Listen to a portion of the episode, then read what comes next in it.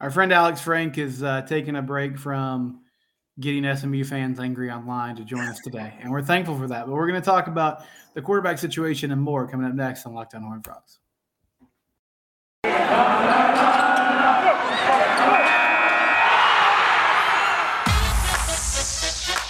You are Locked On Horned Frogs, your daily podcast on the TCU Horned Frogs, part of the Locked On Podcast Network.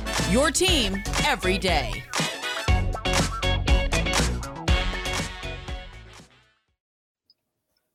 It is Locked On Horned Frogs, your team every day. I'm Stephen Simcox. Next to me here is a friend of the show, Alex Frank. Love having Alex on. He brings great perspective to the table. Um, and you can subscribe to our YouTube channel. You can subscribe wherever it is you get your podcast if you're interested in having Locked On Horn Frogs in your queue every day. But one thing that Alex does is he really likes to dig in um, on research and kind of some deeper numbers when it comes to football.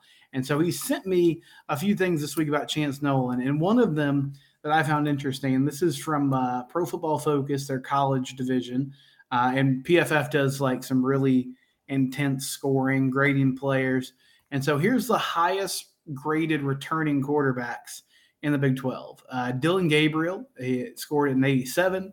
John Rhys Plumlee, the UCF uh, QB at 80.7. And then Chance Nolan comes in at 79.2. Jalon Daniels at 78.8. And then Blake Shapen at 76.8. Uh, and that's fascinating for a couple of reasons. One, I, I think Dillon Gabriel had a good year last year, but I, I, think most people wouldn't have guessed he was the number one returning QB from that uh, perspective. Dave Aranda named Blake Shapen the starting quarterback today for Baylor. Uh, wow. He's at number five, and I saw Baylor fans were not real happy about that. So um, they they might not agree with that, but uh, from the TCU perspective, Alex, I know you've kind of been looking at Chance Nolan more closely. What excites you about his potential or about what he could bring to the team since he joined the roster uh, from Oregon State? Yeah, so I know one of his family members watches the channel, so sure she'll be very enthused. Um, it really goes down to experience with uh, Chance. As mm-hmm. as much as Chandler's upside is really exciting. We just haven't seen that much of him play. Um, you know, when we when we talk about Max Duggan, right? We don't typically have just one singular game in mind when we talk about his greatness. Um, and that's not Chan- Chandler's fault. Um, and this is not a slight. It's just we we haven't really seen him in a large sample size of games, so right. it's really hard to see uh, it's really hard to know, you know, what the production is going to be like because what what makes me worried and Chandler, if you're listening, it's not any disrespect. I think you're a great player. It's it's more that um, from Dykes's perspective, the seven on seven play might be better than the eleven on eleven. Uh, so that's a little bit of a concern for me. And with Chance, I mean, you're just getting a lot of experience. So at at worst, he comes in and pushes him really, really hard. And that's what we need to go nine and three, which I think is realistic. But okay. um, yeah, so that's really what I like about him at the end of the day. Right. I mean, I, I think overall it's a great pickup. I mean, as you said, like the floor for this is good backup that can come in in a spot situation if something happens. Um, and I, I, you know, it's interesting because the QB position now, everybody is is always looking for one. You know, whether it's for depth or for a starter. And so, for someone with this much experience, it's curious why he didn't get more looks because I didn't really hear his name until TCU was kind of hot and heavy there. But I think he's coming off this neck injury, and that's a big part of it. Yeah. Because you explain to the audience a little more when you say seven on seven versus eleven on eleven? Sure. Are you talking about like the just the contact of the game, the injury concerns? What What are your thoughts when you when you say I'm, that? Sure. Yeah, I'm talking about scrimmage scenarios in practice. Okay. Um, yeah. Yeah. Yeah. Okay. Yeah. So more padded up, like Matt, like Max says, for instance, that you know some players are better at on 11 on 11 situations, like real mm-hmm. in game situations. Uh, so that's right. what I mean. Right. I mean, Max, like Max was a gamer, and we heard those murmurs during the season that you would go to practice and the coaching staff would be like, man, Chandler looks like he looks better right now. But yeah.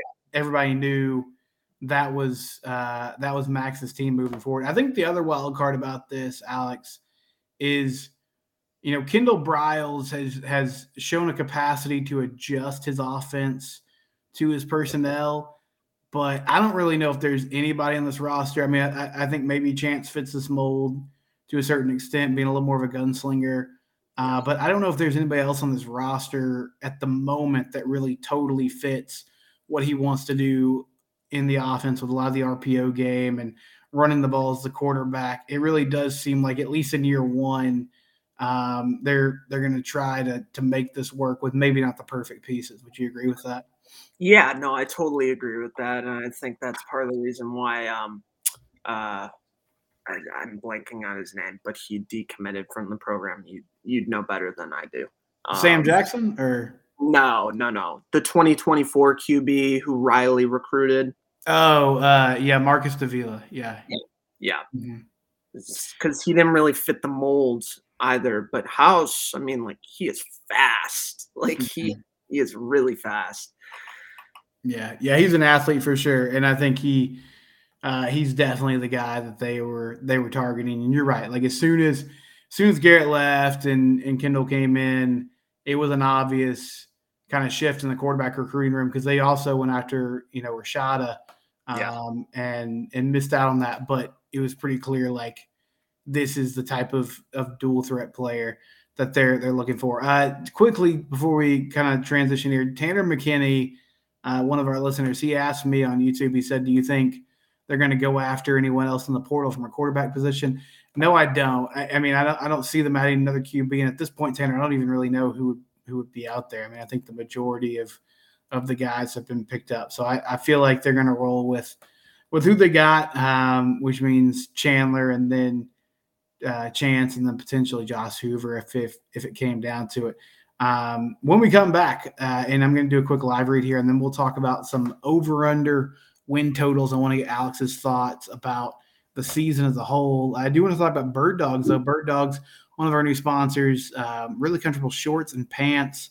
If you're you know interested in getting a new style, um, they're very comfortable. You can wear them just about wherever. They fit great. Birddogs.com slash lockdown college.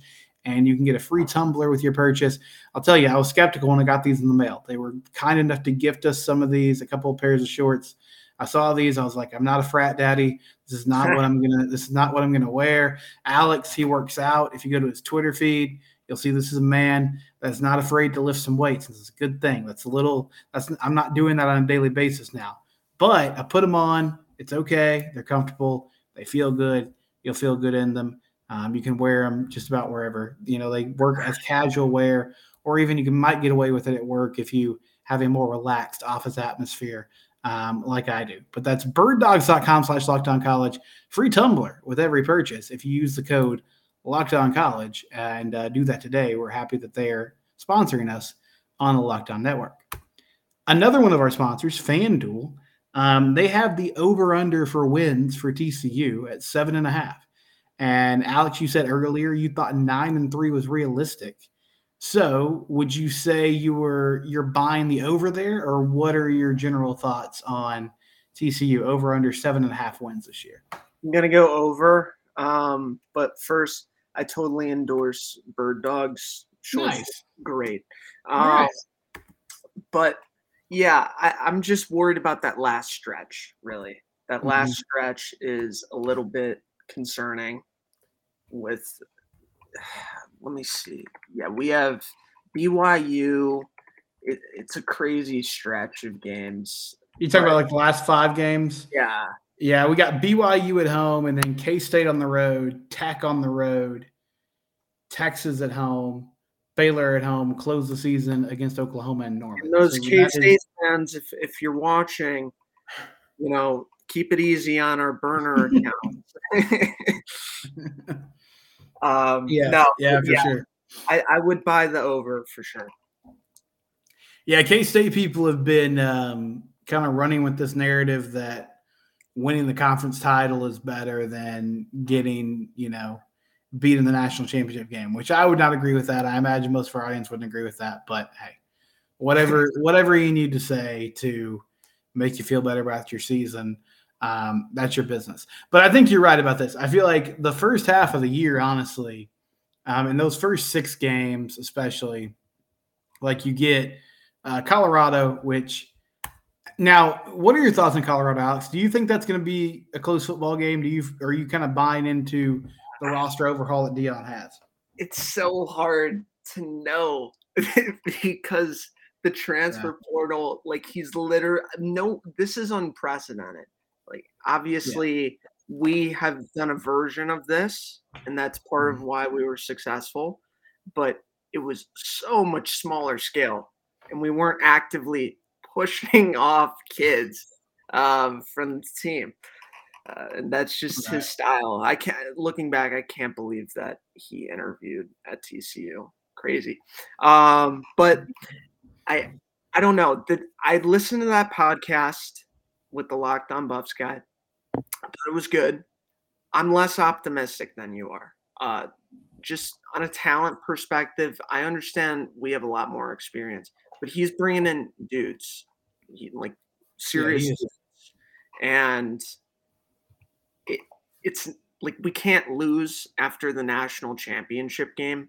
We we just can't. It's a must-win game. I'm concerned about the level of talent. Um, I think that Josh Newton is going to rattle Shedeur Sanders. Like I, I genuinely believe that. I think he's just an incredible talent, but I'm I'm worried about their uh, defense with Cormani McClain, which for those of you who don't know, he is a dude. Mm-hmm. He is a top yeah, like, top five recruit in the country, number one corner in the country. I mean, he's he's a guy. He's he's the dude for sure. Um, but yeah, you're right. They have a lot of talent, and and that could end up being a closer game. But do you think TCU will win that game? I do. Pick. Okay. I do. So picking straight up, and then they get Nicholls State, which is the FCS game. Houston, uh, new Big 12 opponent. It could be a trap game, honestly. And week three, yeah, kind of an early Big 12 game. I would feel more worried about that. I'm just, I don't have a lot of hope or faith in Dana right now. But um, yeah, you're right. And then you get SMU, West Virginia, and Iowa State. Now, I say all that. It's easy to look at those games on paper and just be like, yes, mark it down. Those are dubs. We're more talented. Now, you're you're right. There are trap games. There's things that happen during the season, um, and they do have to go to Ames this year, which is a tough environment. Matt Campbell should be, you know, revved up and ready to turn this thing around. Um, but it it is always unpredictable, and it's tough even in a seven game stretch to say they're definitely just going to run the table.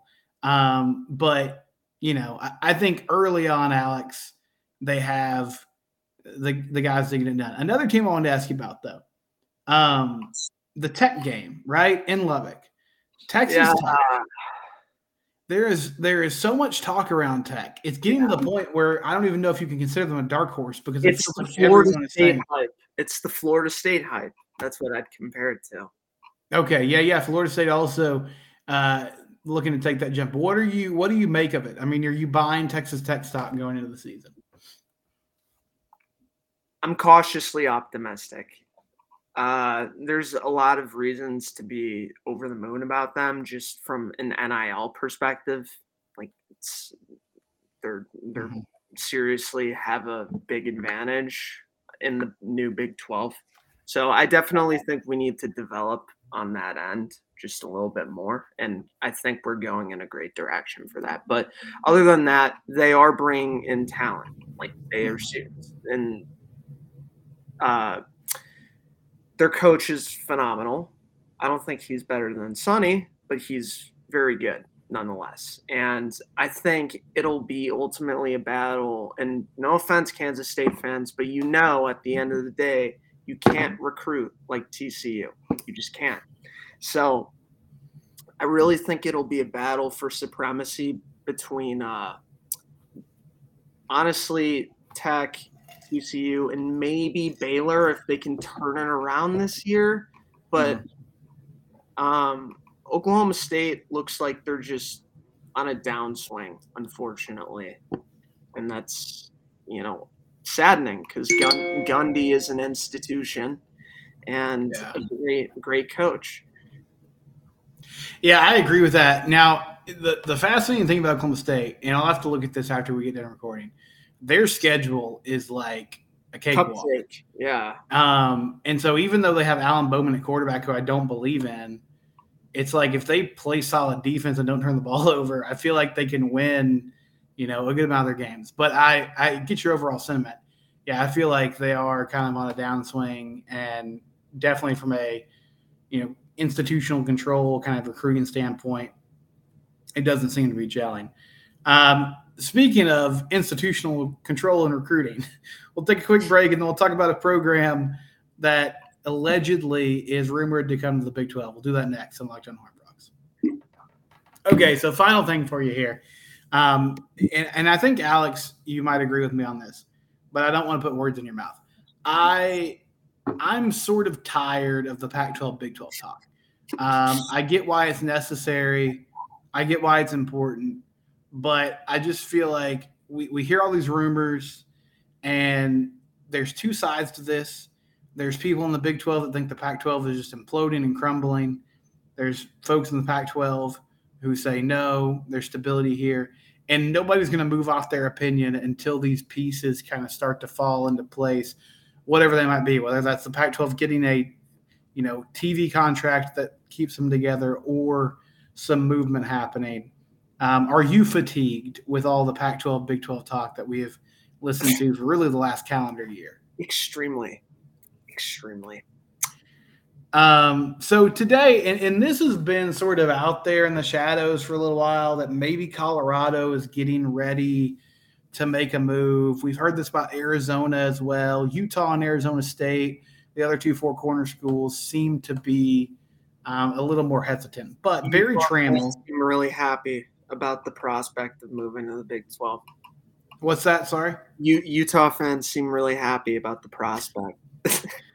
Yeah, I don't know. Utah fans are real defensive for for some reason that I, I don't quite understand. But uh, Berry Tramel, who's a columnist for the Oklahoman and has been around for a long time, he put out a column today that basically he has from a high-ranking Big 12 source. He has, you know, news that they seem to think Colorado's ready to make a move. I mean, he went on to say, "Hey, the tea leaves have kind of been trending this way, like." Washington State is putting a freeze on hiring and putting a freeze on spending at the moment because of, you know, a, a bad Pac-12 TV contract that has led to a shortfall monetarily for them. Um, obviously, USC and UCLA are on the way out. Uh, there's no TV contract that seems to be happening in the near future. As a Big 12 fan, Alex, would you be excited about the prospect of Colorado and potentially Coach Prime for however long he ends up being in Boulder? I think it would be really exciting, uh, just because, not only because of the direction that Colorado is going. First off, I honestly think Dion is going to want to build up the program before he jumps ship. I know that runs contrary to what most people believe, but I truly believe that he's a man of a lot of ambition and he wants to build his own thing. Uh, that's just the way he's always been. And so it's exciting from that aspect, but also because they're a former member, right? So there's history there, and the westward expansion to me just makes sense because at the end of the day, it's it's more of a southwestern conference, um, and you know the cactuses, of, excuse me, cacti uh, of Arizona. It, it makes sense, and I, I think it'd be a lot of fun to have Colorado join. Now you're a you're a basketball guy too. Does does the prospect because we've also heard about like Gonzaga and UConn, does that move the needle for you at all, or is that do you feel like that's just reaching for some sort of expansion if you can't get what you really want? No, I don't want UConn. Uh, if I'm just completely blunt, I don't. I understand the logistics of why you would want it because of E ESPN headquarters in Connecticut, uh, in New York, excuse me. So you're really just in the heart of it from a business perspective. But um, in terms of value added, really, at the end of the day, how much value is UConn going to add from a uh, a football perspective? Because at the end of the day, that and Yormark knows this. He's a really smart guy. Uh, where the dollars come from in realignment, and that's typically football. And so it's not a good move.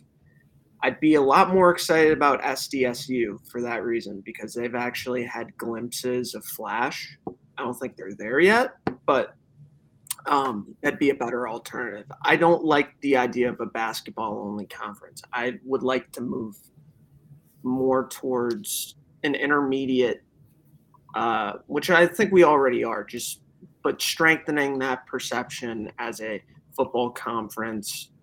But everyone knows that we're there for basketball. So I really think that we should be focusing on our uh, football strength.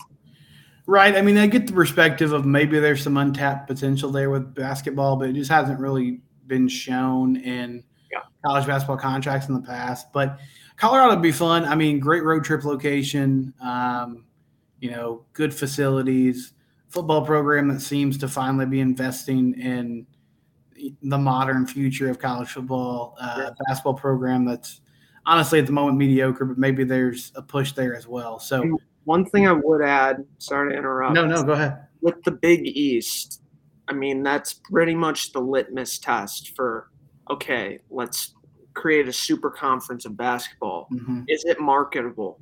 Like, will will TV and contract providers actually resonate with that?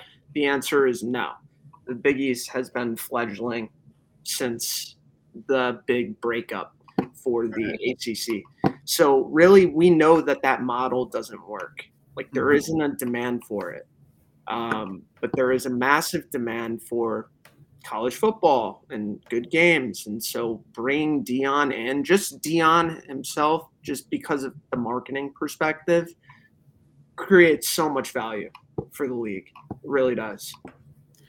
For sure, yeah. I mean, maybe there are people that watch Big East basketball on FS1, but I don't know who they are. Maybe there's some northeastern people who are who are into it, but they don't they don't live near me. Um, this was great stuff with our friend Alex Frank. Alex, is there anything you want to promote? Do you want people to follow you on Twitter or Snapchat or anything? What is there anything you want to throw out there to the people?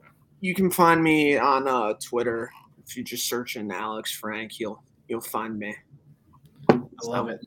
There he is, Alex Frank. He'll be on again soon. We talked some football. We talked some realignment. Good stuff. We'll be back tomorrow. Locked On Horned Frogs. Go ahead. What is that, Alex? Sorry. Always a pleasure. Always a pleasure. That's right. It's your